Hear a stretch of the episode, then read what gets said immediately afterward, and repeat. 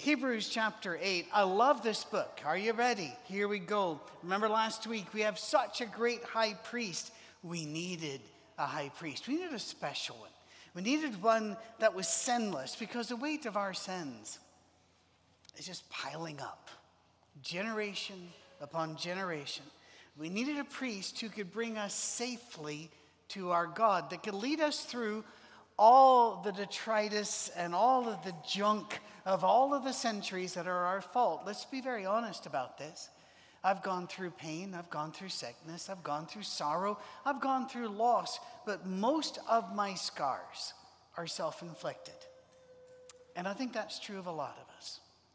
And that we needed a priest who could save us in spite of ourselves. And the name Melchizedek has come up a few times already, again and again in the arguments that the writer of Hebrews is making, but it will not be mentioned again. Because Melchizedek brought us to a place. Jesus will take us the rest of the way home. We've been brought to a high priest that now we're able to give our full attention to. We don't have to think about the rotating priest uh, that they had there. They had a system of rotation. And in Jesus' day, it was an awful system because it had been politically modified and changed. So the Sadducees had a turn and the Pharisees had a turn. And we're told now you can look at one. Just look at one. Listen to one, not to many voices, but to one. This priest is not just able, like earthly priest, to bring our sins to the Father. This priest is the Father and is God and sits at the right hand of God. Now, just very quickly, I've done this before. There are always newer Christians or doubting Christians. We, we're all doubting Christians at sometimes, but they struggle with the idea Jesus is God, is the Father, and sits at the right hand of the Father. Please remember, we live in the land of physics, and it's a beautiful land, and I wouldn't want to live without it. It's the speed rules and the traffic laws of the universe. But when you get real small, not you, things, or real big, the rules of physics break down, they don't work. And the idea of three being one and one being three makes perfect sense. Is there anything bigger than God? The scripture says, now the main point of what we're saying is this we do have such a high priest who sat down at the right hand of the throne of the majesty in heaven and who serves in the sanctuary, the true tabernacle set up by the Lord, not by a mere human being. And here's where we need to take a side road for a moment. We need to play some catch up. There's something exceptionally powerful and important going on here. The Jewish readers would have uh, gotten it immediately. The Jewish listeners would not need an explanation because their entire culture and their, their Jewish blood and their law, they knew what he's talking about, but we, are, we, we got to play catch up here. Let's start with the prayer that Savior gave us. There's a line here that is easy to read, nod, and say we understand, but I don't think we do. In, the, in Matthew chapter 6, your kingdom come, your will be done on earth as it is in heaven. To us, we leap to the simplistic because we don't have the Jewish culture and tradition to fall back on. And, and we really need to go back there and grab some. We go simplistic. Okay, God wants us to behave. Oh, it's much more than this. Jews understood. Remember a couple weeks ago I did this to show you we got to move it from the head to the heart.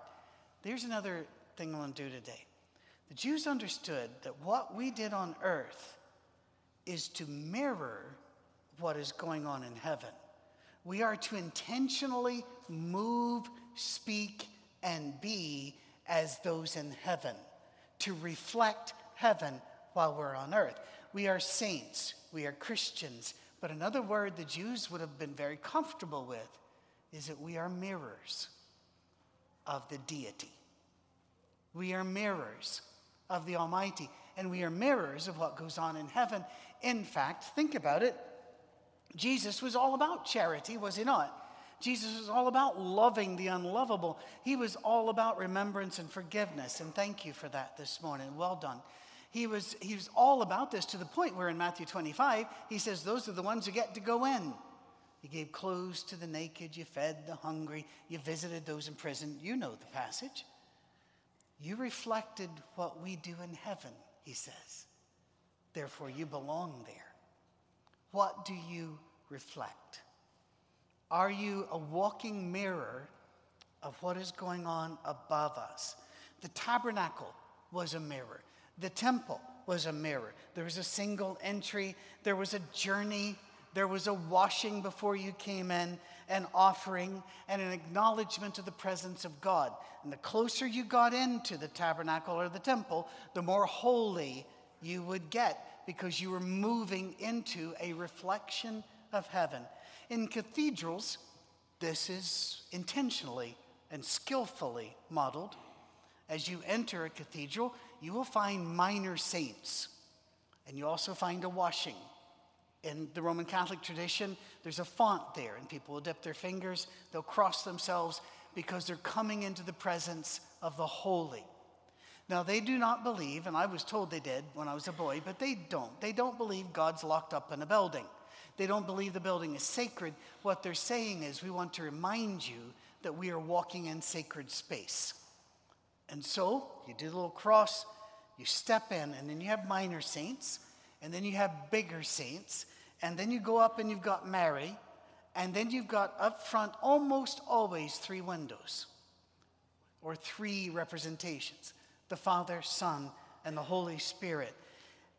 The Orthodox Church is even more intentional about this, and they are, everything is designed to bring you from the outside to the holy the incense, the prayers, the sacred singing. If you're confused about all of this, why do the Catholics do this? I don't believe we need to. I don't believe it's a salvation thing. I'm not concerned about I, I'm not trying to bring it here. But why they're doing it, read Revelation.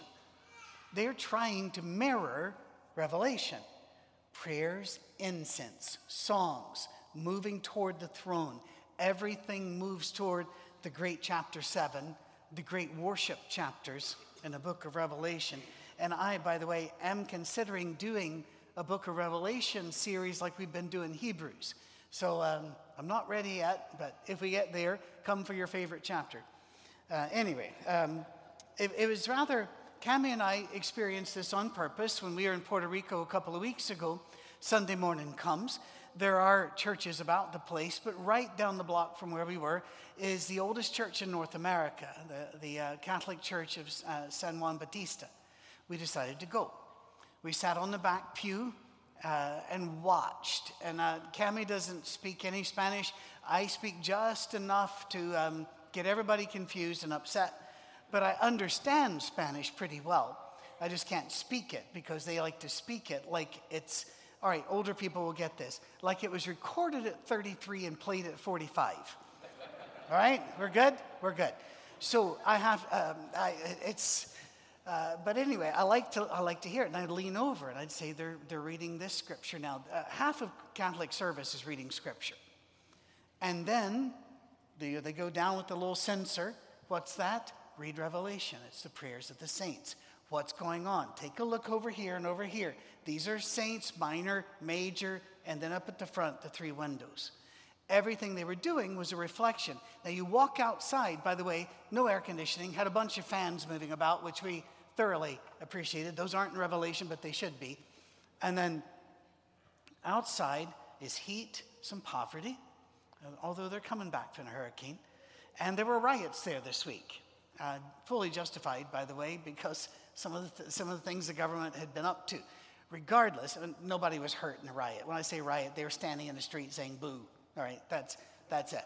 Um, it. It wasn't like our riots where we always amp it up a bit. Um, they, they, uh, and not like the old British riots, which they're not like they were. And back in the old day, British riots were standing out there saying, we don't care for this sort of thing. That was it. Um, so anyway, so I used riot and that was the wrong word. There were protests. Anyway, it was there were difficulties outside. Inside was, was heaven. Everything moving toward heaven. Now, I don't know with us in our culture whether we could ever devise such a thing or whether we even should, but there are some parts of our worship that are an intentional mirroring of heaven, but we got to get to that later. That's not going to show up for a few chapters yet. Jesus used that mirror belief when he said this in Matthew chapter 16. When Jesus came to the region of Caesarea Philippi, he asked his disciples, Who do the people say the Son of Man is? They replied, Some say John the Baptist, some say Elijah, still others Jeremiah or one of the prophets. What about you? He asked. Who do you say I am? Simon Peter answered, Oh, there's a surprise. Peter talked first. You are the Messiah, the Son of the living God. Jesus replied, Blessed are you, Simon, son of Jonah. And I bet he was smiling just like this. For this was not revealed to you by flesh and blood, but by my Father in heaven. I tell you, you're Peter. And upon this rock, all right, God did not build his church on Peter. It was the rock of uh, Jesus Christ as the Son of God. He used different words. Let's not go down that rabbit hole yet, all right? And on this rock I will build my church, and the gates of Hades or hell, in some versions, will not overcome it. Let's hold that slide up there for a moment. When I was a boy, I thought that meant the devil can't destroy you. That's not what it means. Gates are not offensive weapons. The devil cannot survive us. His gates will be shattered by what we do and what is done in heaven. I give you the keys of the kingdom of heaven. Whatever you bind on earth will be bound in heaven. Whatever you loose on earth will be loosed in heaven. Have you noticed the mirroring?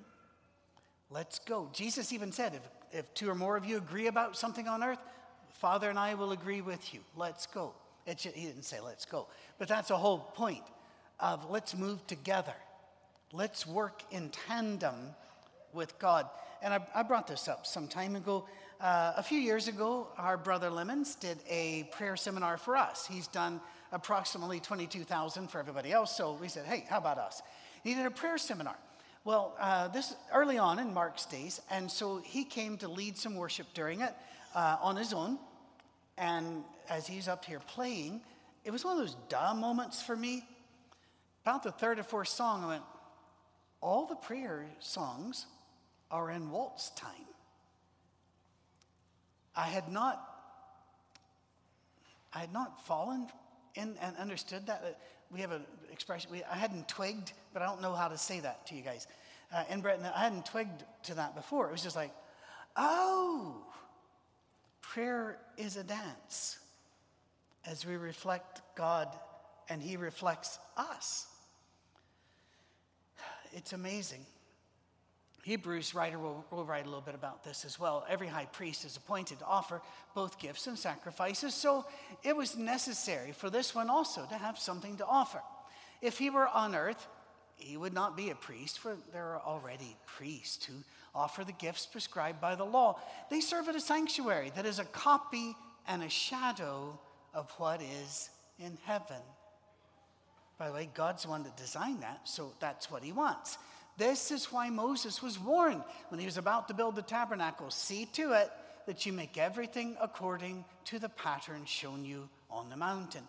But in fact, the ministry Jesus has received is as superior to theirs as the covenant of which he is mediator is superior to the old one, since the new covenant is established on better promises.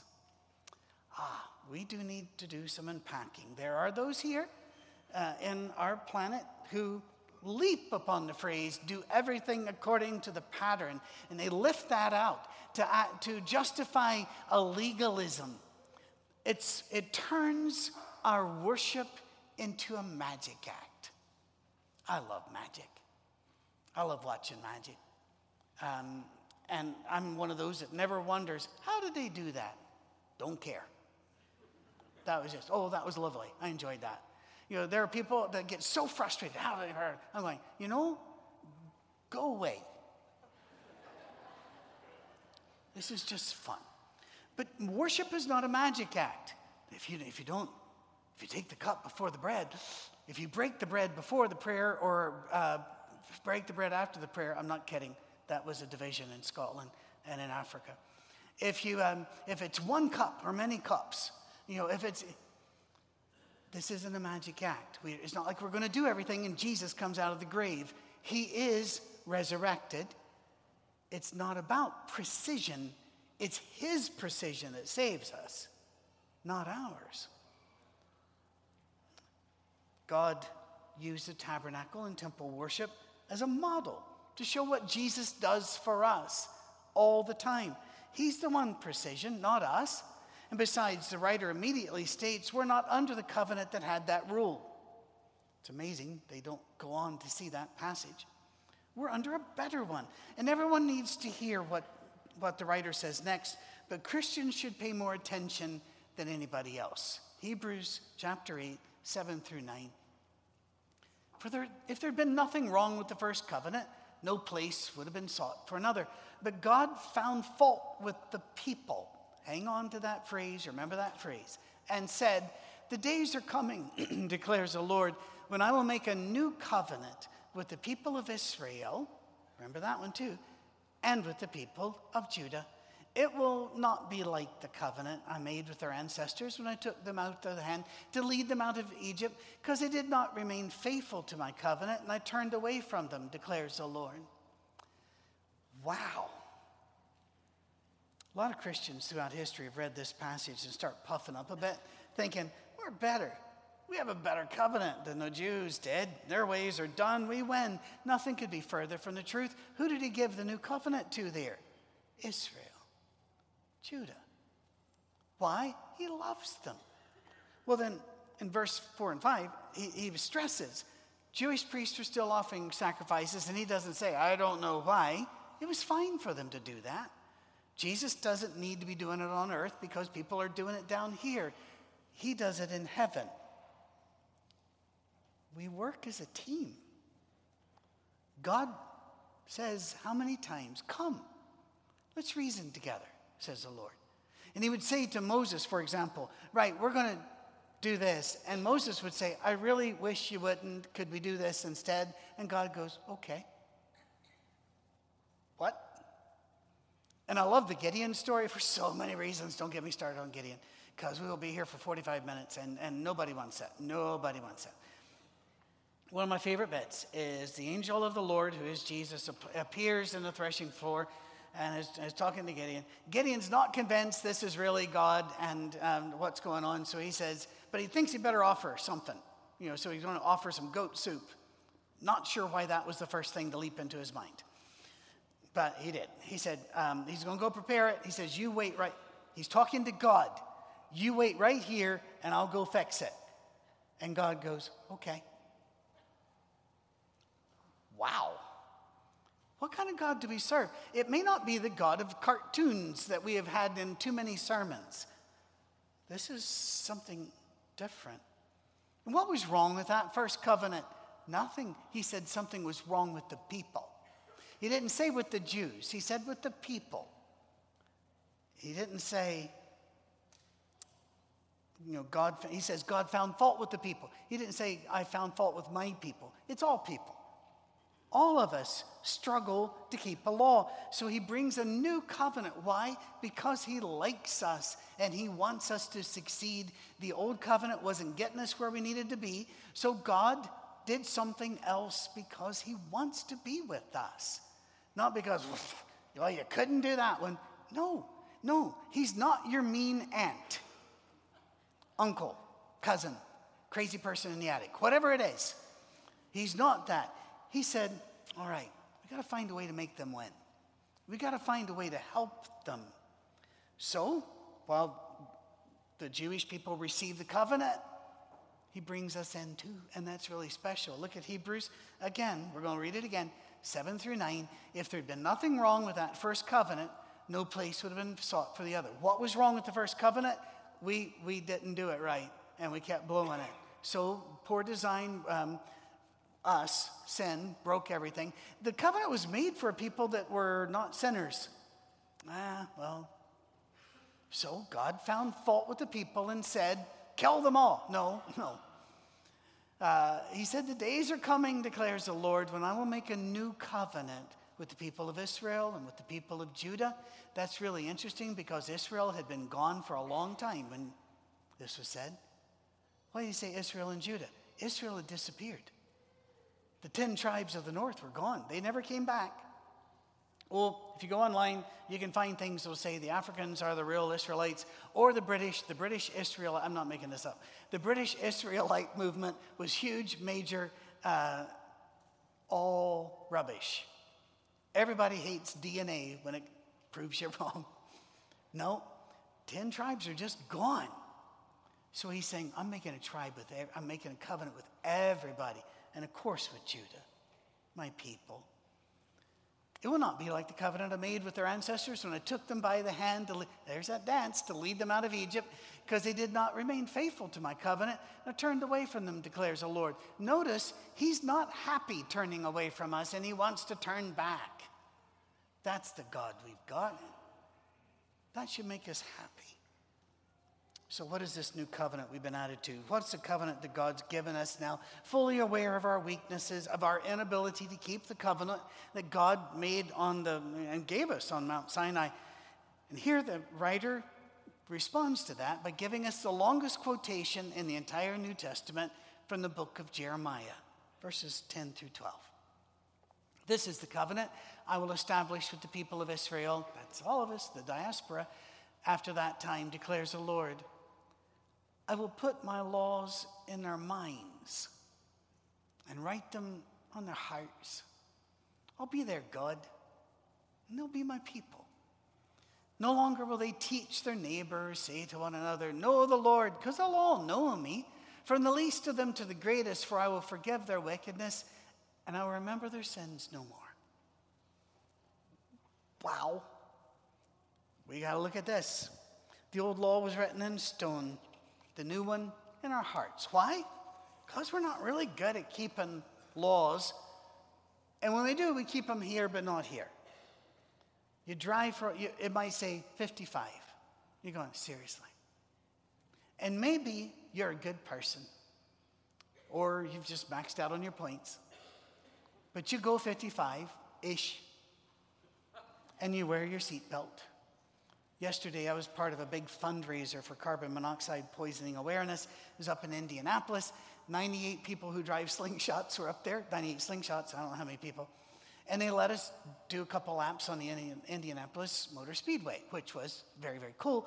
I'm not a speed racing fan at all, but I geeked out and I know how to turn left, so I got there. And everybody always goes, How fast did you go? That's classified. Um, it, it, they did give us a limit. We all laughed and we went. Had a, had, a, had a great time doing it. They gave us a limit and we said thank you and didn't keep it. Why?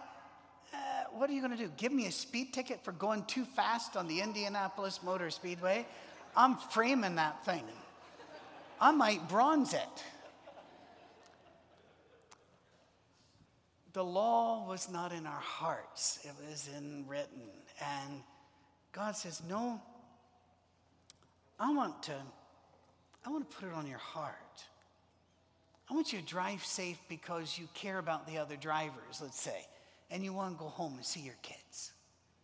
I want you to, to follow these laws because you want to. And he's going to put his heart and, heart and soul right here. Here is where we take a deep breath, feel the breeze of the Holy Spirit is when we agree with God about His law. And we take it in and we say, you know, that's who we are. Let's reflect that. Let's reflect who we are to the world. Let's reflect the Holy Spirit to the world. Let's be, another big breath, who God wants us to be on earth as it is in heaven. The Holy Spirit reminds us, guides us, corrects us, not by a legal code, but by our consciences, the scripture says, if those consciences have been sprinkled by the blood of the Lamb. And that means we have been baptized. We have been immersed in water, and now we are immersed in Christ and immersed in the Spirit. Check out Romans chapter 8 for more. This will not be a faith you're born into. No, that's not the way that works. That's why that phrase, You're not going to have to tell your neighbor or your children, know the Lord, because back then you were born into the faith.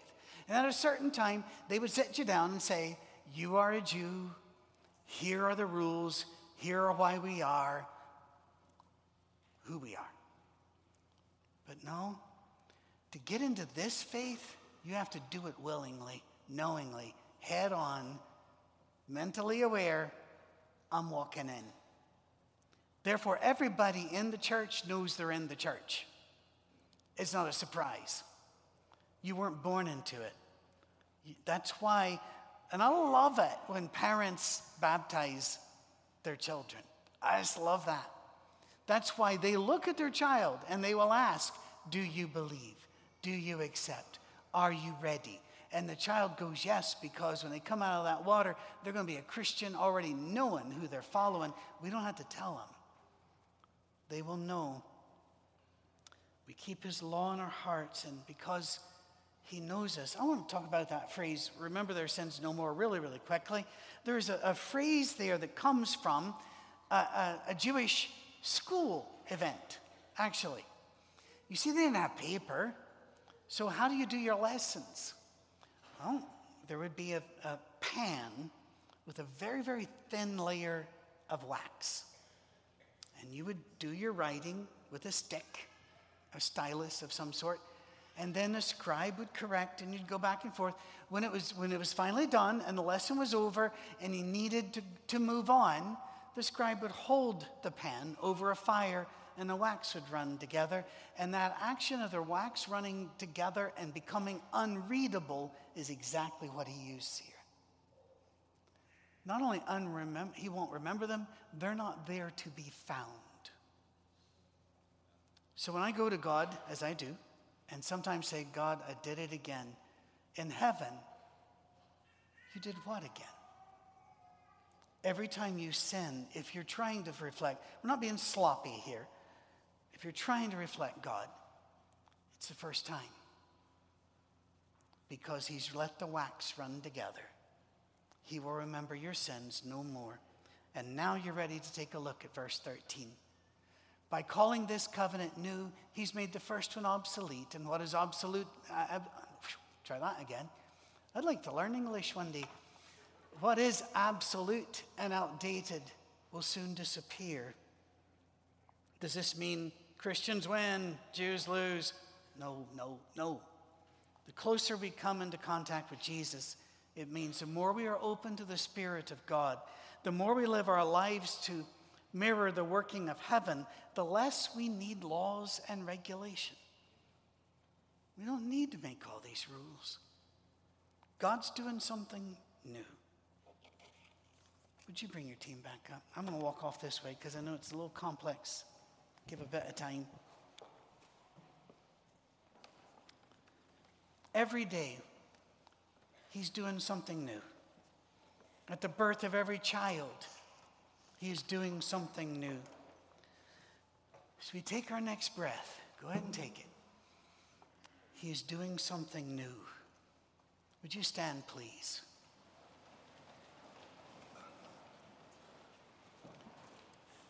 Let us pray. Our Father in heaven, we breathe in the Holy Spirit of Christ.